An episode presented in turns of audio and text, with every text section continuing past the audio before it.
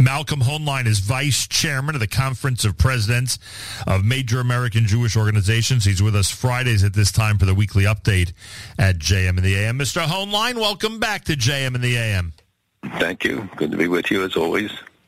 So you don't spend Pesach Sheni in Florida. That's only Pesach itself in Florida. Yeah, it's not the same mitzvah on Pesach Sheni as it is on Pesach. Really? Thank you for pointing that out. Are we going to have, please God, are we going to have a safe Lag BaOmer? Obviously, there are people who get very concerned, as you can imagine, this time of year. In terms of security? Well, no, in terms of Israel. You know, we know what happened a couple of years ago. You've always been, you know, very careful to describe how difficult it is sometimes to implement measures that will make sure that everyone's safe and sound when a crowd like that gathers, especially in Israel, and there's a lot of considerations. What do you think going into this year? Well, there's certainly heightened security, which is what I thought you were referring to, because of the number of incidents that have occurred. It's really not. I think they're more visible and they become more blatant. The numbers obviously remain high, but it's probably not much higher than previous years. I think Israelis generally have a sense of caution, but don't want to give in and will not give in to the terrorists, and therefore I think that the events will go ahead. There already have been extraordinary precautions taken.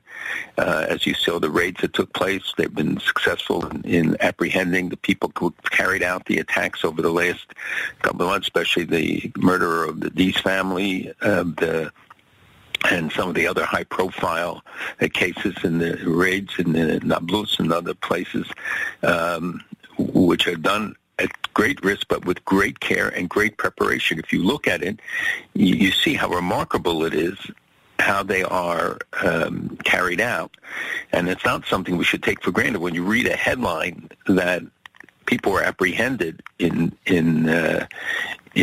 sometimes in very isolated places, in hidden rooms, it means your intelligence is so extraordinary that they are able to get the information on the exact locations and then go in and get them. It's not the PA doing it. It's all done by Israeli soldiers operating within hostile, sometimes very hostile areas. So I think we should all say that, literally every time is a miracle that they come out and come back safely, and sometimes, unfortunately, they suffer casualties on their side, too. Is it all about the technology, or is there still a large degree of infiltration, military intelligence that's sending in people who are impersonating the enemy and people in that community? Or is it really just so much now is relying on technology?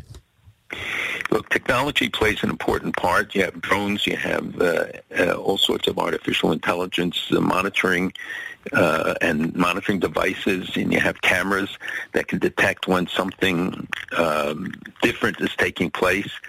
But there's nothing that substitutes for human intelligence and for having boots on the ground and having the observation.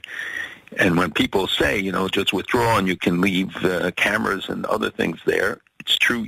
We have many more capabilities, but in the long run, there's nothing that substitutes from the presence on the ground, ability to monitor things directly, to get information, to hear what's going on, and to trace people who are wanted. And no question that security, as you pointed out, I didn't even think of that, is priority one, especially with large events. But I was thinking more about the crowd control issue, because after what happened in Lag BaOmer in Israel a couple of years ago, you were encouraging, rightfully so, as so many Jewish leaders were, people to take a step back and really come up with a real plan to take care of crowd control. But you also pointed out that, with so many people having so many different considerations and how difficult it is to get certain things by when it comes to government overseeing, one could be skeptical that a good system and a safe system is in place. I was wondering if we've gotten to the point there in Mayrone where people can proceed with great confidence. I think that that a lot of steps have been taken.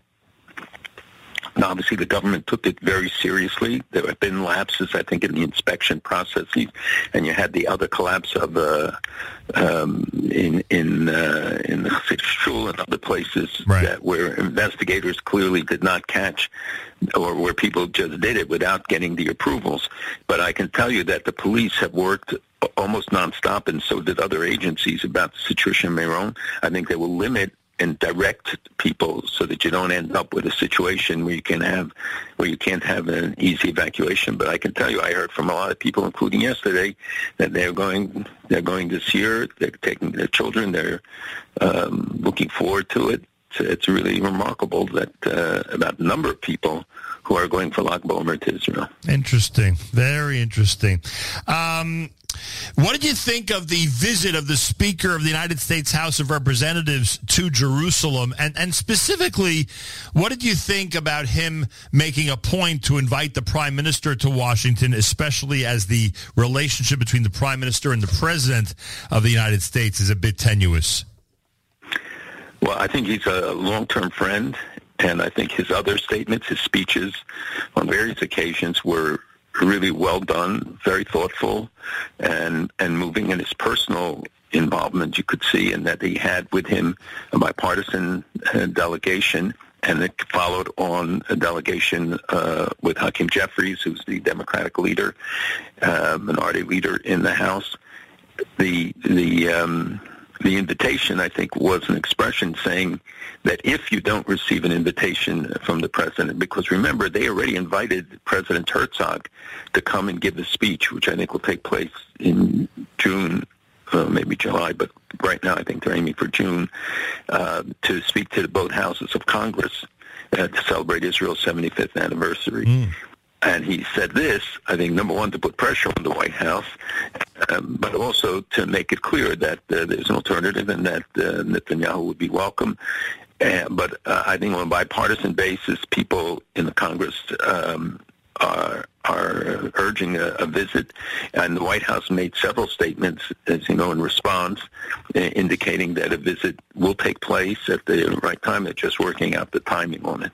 I wonder if they'll try to coordinate the president's visit so he could attend the Celebrate Israel parade on June the 4th in New York. That would be nice. I wouldn't count on that. I think June 4th is close. But it's too much of an exposure to have the prime minister there. But I know that many other ministers will be coming in and participating in the parade, and I hope everybody else will as well. You know, I know Israel's always a political football, and I get it. You know, this is it's always utilized, as we see again now during the last couple of weeks. So, you know, utilized as an opportunity to win favor with one group or to win favor with another group, depending on whether you're loving Israel or condemning Israel, etc. But look, you know Bibi very well. Is it uncomfortable for him to be put in a position where obviously McCarthy's statement of an invitation to Washington is a dig at the President of the United States?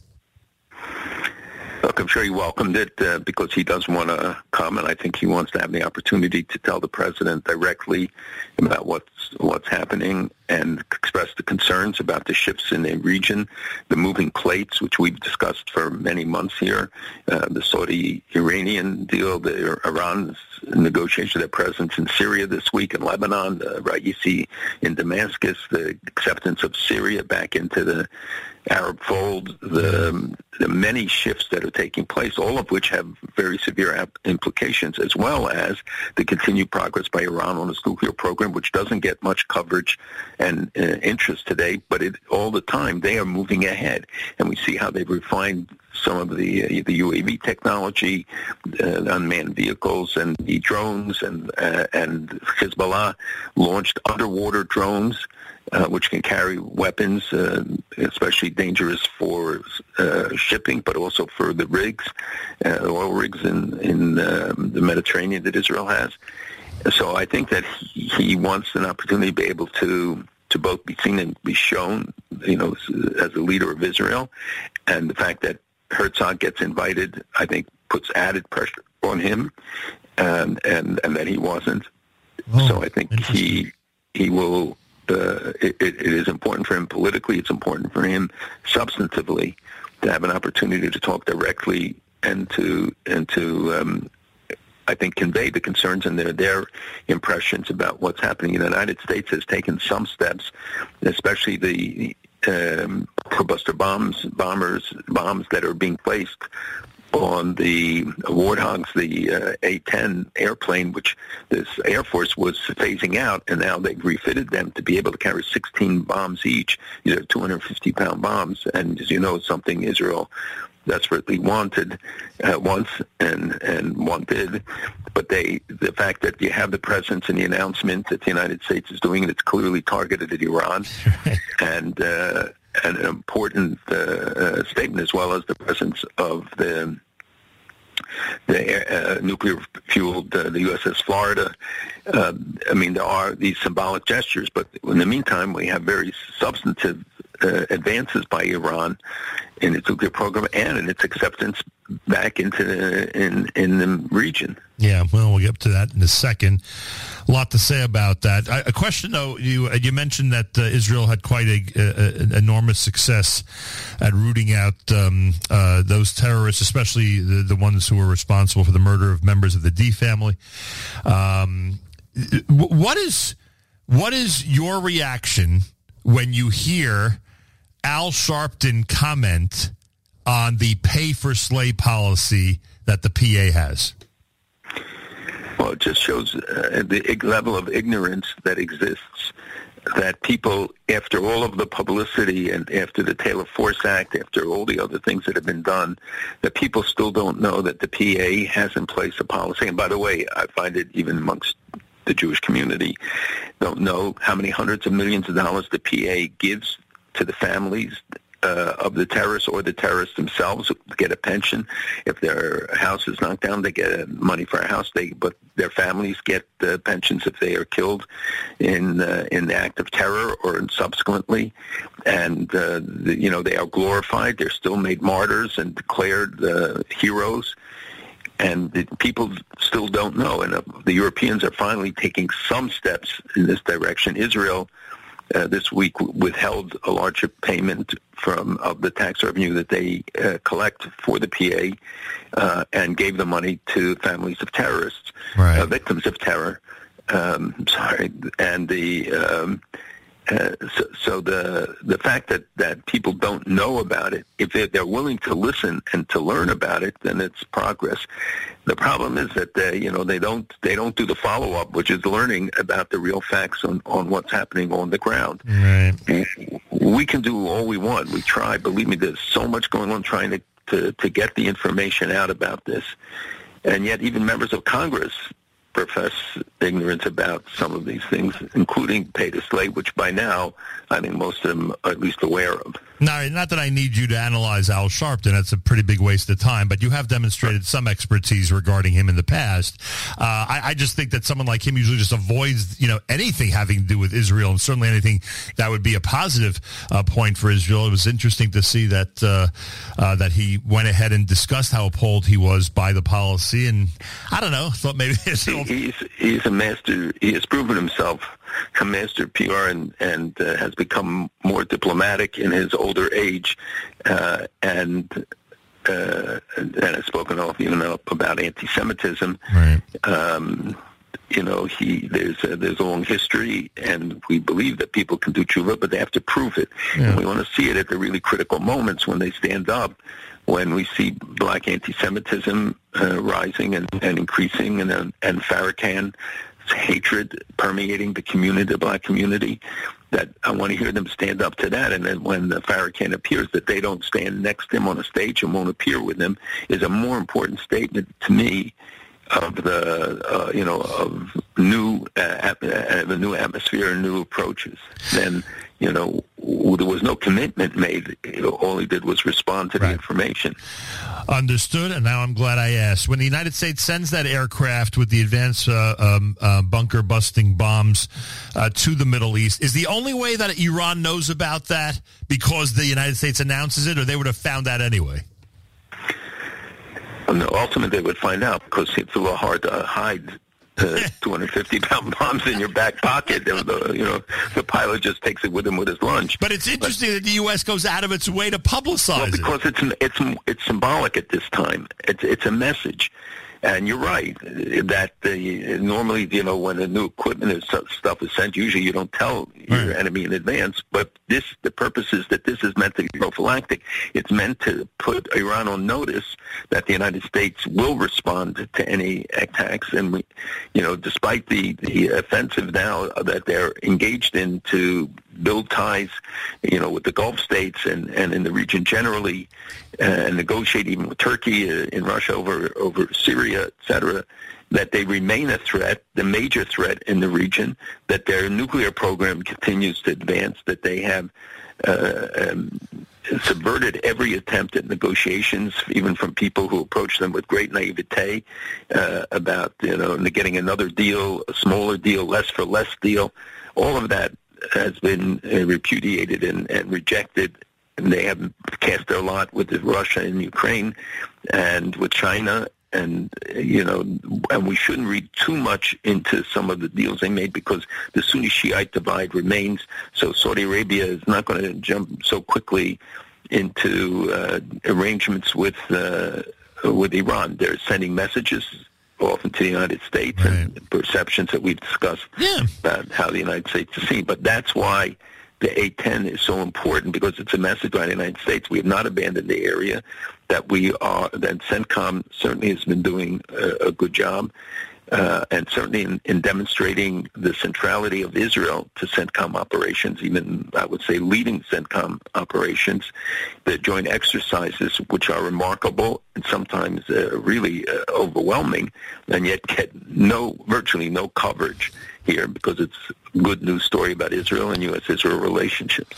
If the United States was a better ally, countries like Saudi Arabia would not have to publicly go ahead and talk about a good relationship with a country like Iran. They just wouldn't have to do it if the United States demonstrated that, you know, they always had the back of Saudi Arabia, for instance. Well, I don't want to put all of the onus on the United States. I do believe that there are mistakes and that we did not send the message. You know, 2 tankers were captured by Iran in the last week, and carrying oil to the United States, at least one. But the fact that we haven't responded forcefully, we've given warnings, we've threatened them, but the fact that they are willing to interfere with transport of oil in the Straits of Hormuz, and where, you know, 60% of our oil comes through those straits in that area, through the Gulf every day, and the fact that the Iranians are acting in such bold and blatant ways. They also captured British shipping or Greek, rather, shipping, and they use it to trade. They trade for prisons. They trade for other concessions, and they're sending a message to their own people, a message to the region, you know, that we are able to act with impunity if there isn't a kind of really tough, strong response that says we're not going to put up with this. This is piracy in the 21st century, and symbolism has great significance in the Middle East. I mean, it's not, you know, maybe less so here in some respects, but there, everything is symbolic, and people look at that's why the symbolism of the bunker busters bombs coming to the region, or the other ships, or the fact that we didn't take out our aircraft carrier, because when we do, that sends a message that we are withdrawing, we are diminishing our commitment to the region. And when we, you know, oh, by the way, are depleting the $1 billion of prepositioned equipment in Israel and not replacing it because we're sending it to the Ukraine, as we did, by the way, with Korea. This is not an anti-Israel move. It's a reflection of the fact that we have a shortage of ammunition and the ability to supply Ukraine with equipment and with ammunition is diminished, and we're putting ourselves at risk because we won't have the necessary material should the United States face a challenge in Europe or elsewhere. And that would not have been done. I mean, nobody could tell what the future would have held anyway. But in this case, it's Ukraine that caused this. There would that repositioning would not have happened if not for the Ukraine-Russia situation. That's the immediate need, but the fact is that we obviously don't have the manufacturing capacity, and we don't have enough stockpiles that, if God forbid, we were at a war, and, you know, had to draw down huge amounts of equipment very quickly, that we would be in a position to do so. So I hope that there is a lot of thinking about how do we increase our manufacturing capacity, because it's only a couple factories, I'm told. Right. And also you need certain materiel, which we don't have great supplies of for the ammunition. It's America's one and only Jewish Moments in the Morning radio program, heard on listeners-sponsored digital radio. Around the world, the web at NahumSiegel.com, on the Nahum Siegel Network, and, of course, on the beloved NSN app. Malcolm Hoenlein, Vice Chairman, Conference of Presidents, Major American Jewish Organizations. Is the United States, as they have been accused, at all responsible for the attempted drone assassination of Vladimir Putin?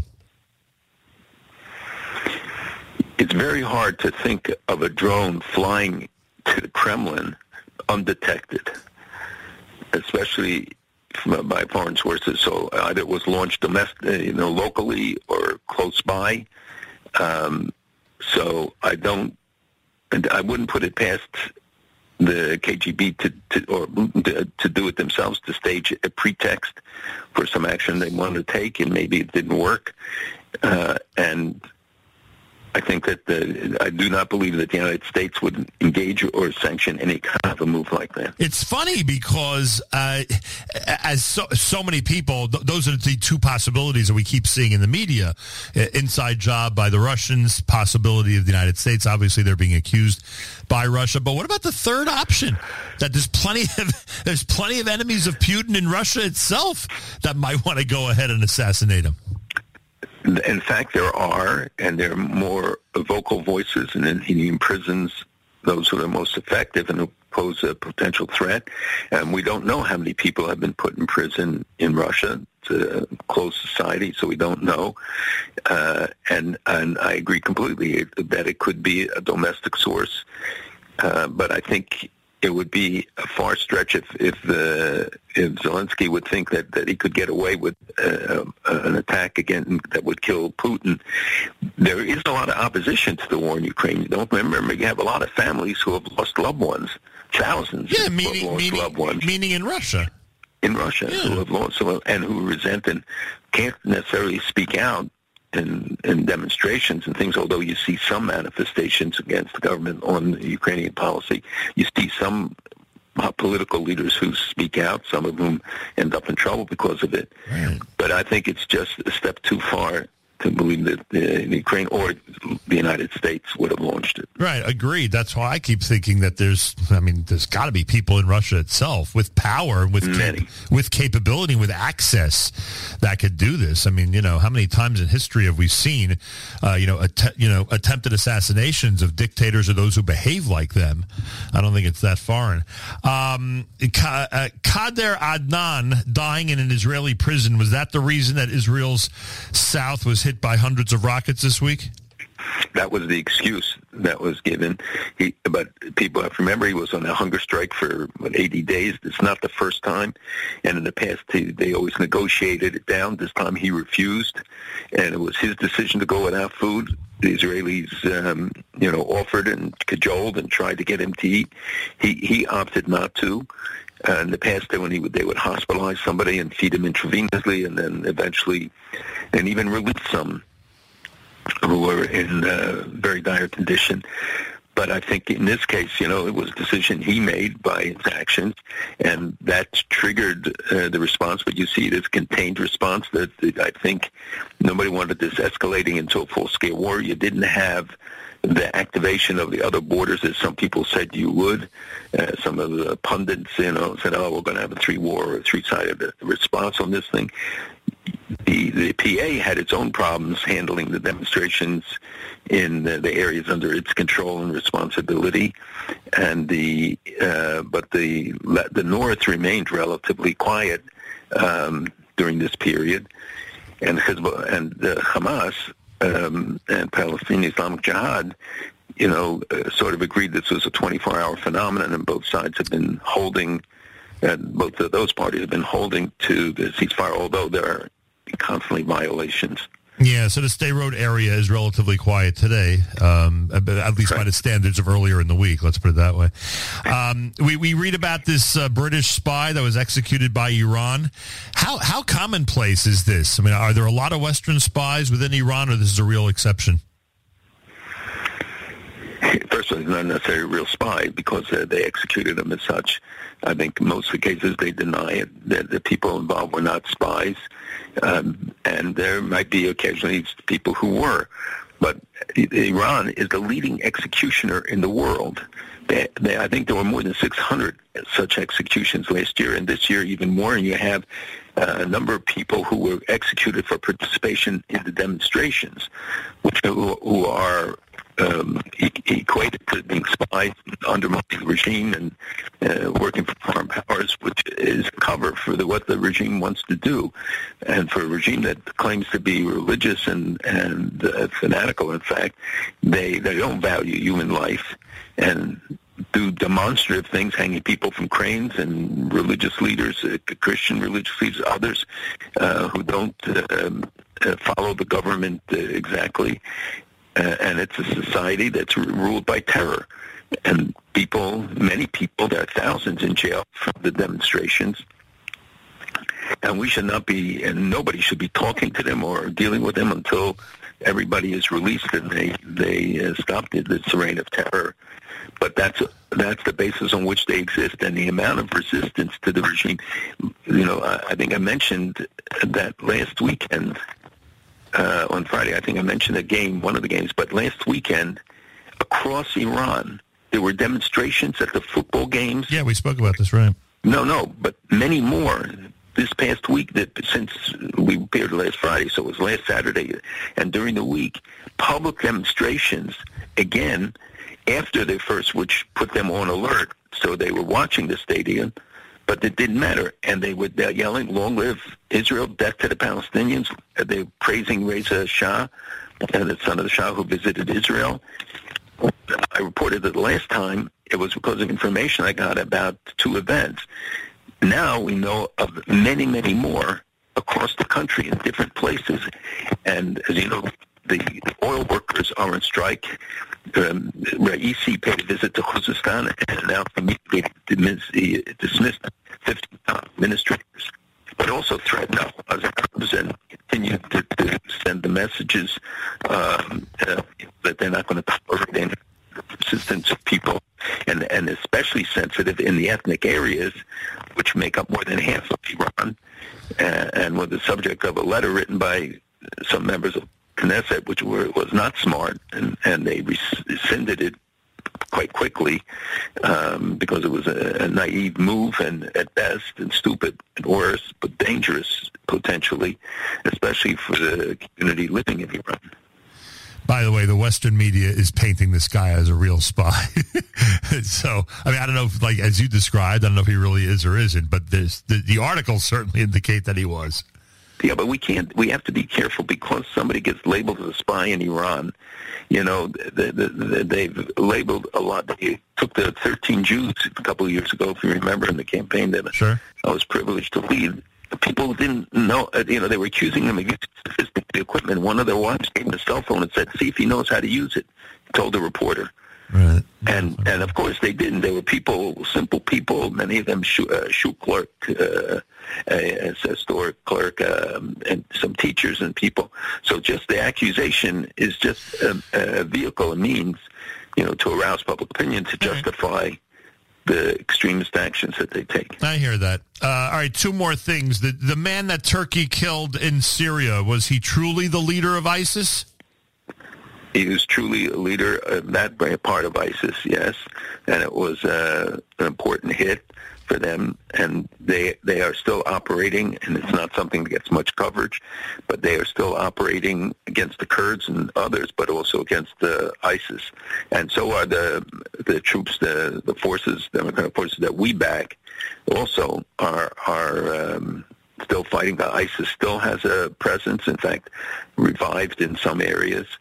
But the hit was an important one. And finally, I mean, I should have asked you this last week, but why not get to it now?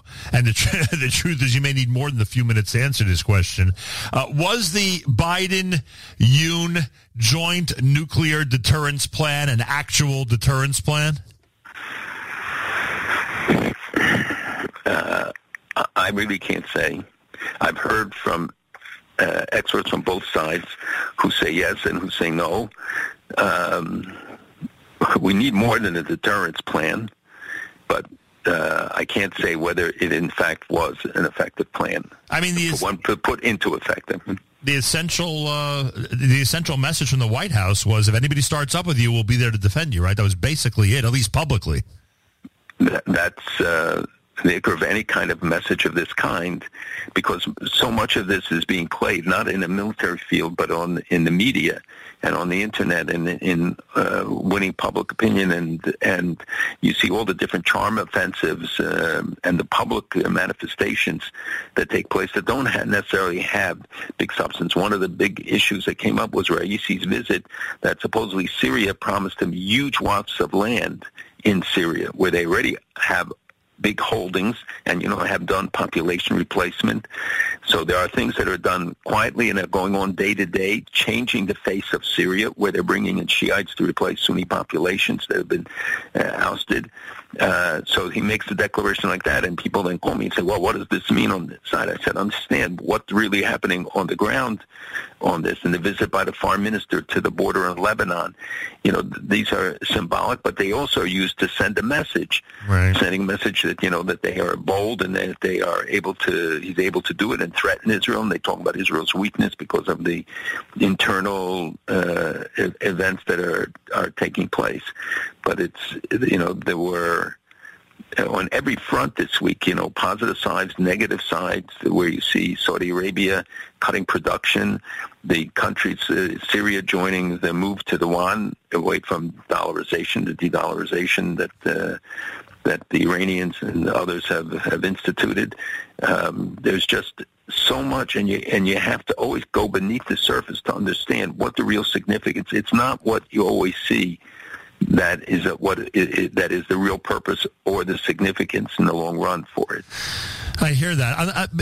However, just back to South Korea for a second. If North Korea would have felt threatened at all, knowing the personality of its leader, he would have made some type of public statement in reaction to that meeting. No.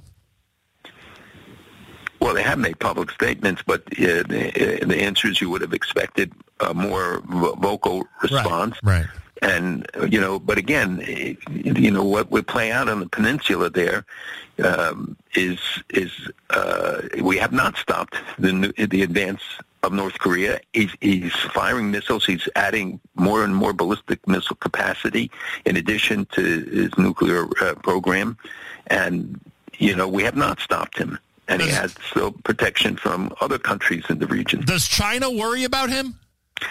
So that's exactly what I was referring to. China has to worry about him. First of all, they're worried that you could have a mass migration of Koreans into China. They worry about the potential of a change or of a revolution, which they would not permit, I think, in North Korea. But certainly they worry about him. He's mercurial. He's unpredictable, and he's got to admit. He's lasted, and he's been successful in maintaining his brutal dictatorship and in advancing the country itself. And the people are not advancing, but advancing his goals, which is this super military capacity. Pretty amazing. Malcolm, thank you so much. Have a wonderful Shabbos. We'll speak again next week. God willing, be well. Malcolm Hoenlein, Vice Chairman, Conference of Presidents of Major American Jewish Organizations, with us Friday for the weekly update here at JM and the AM.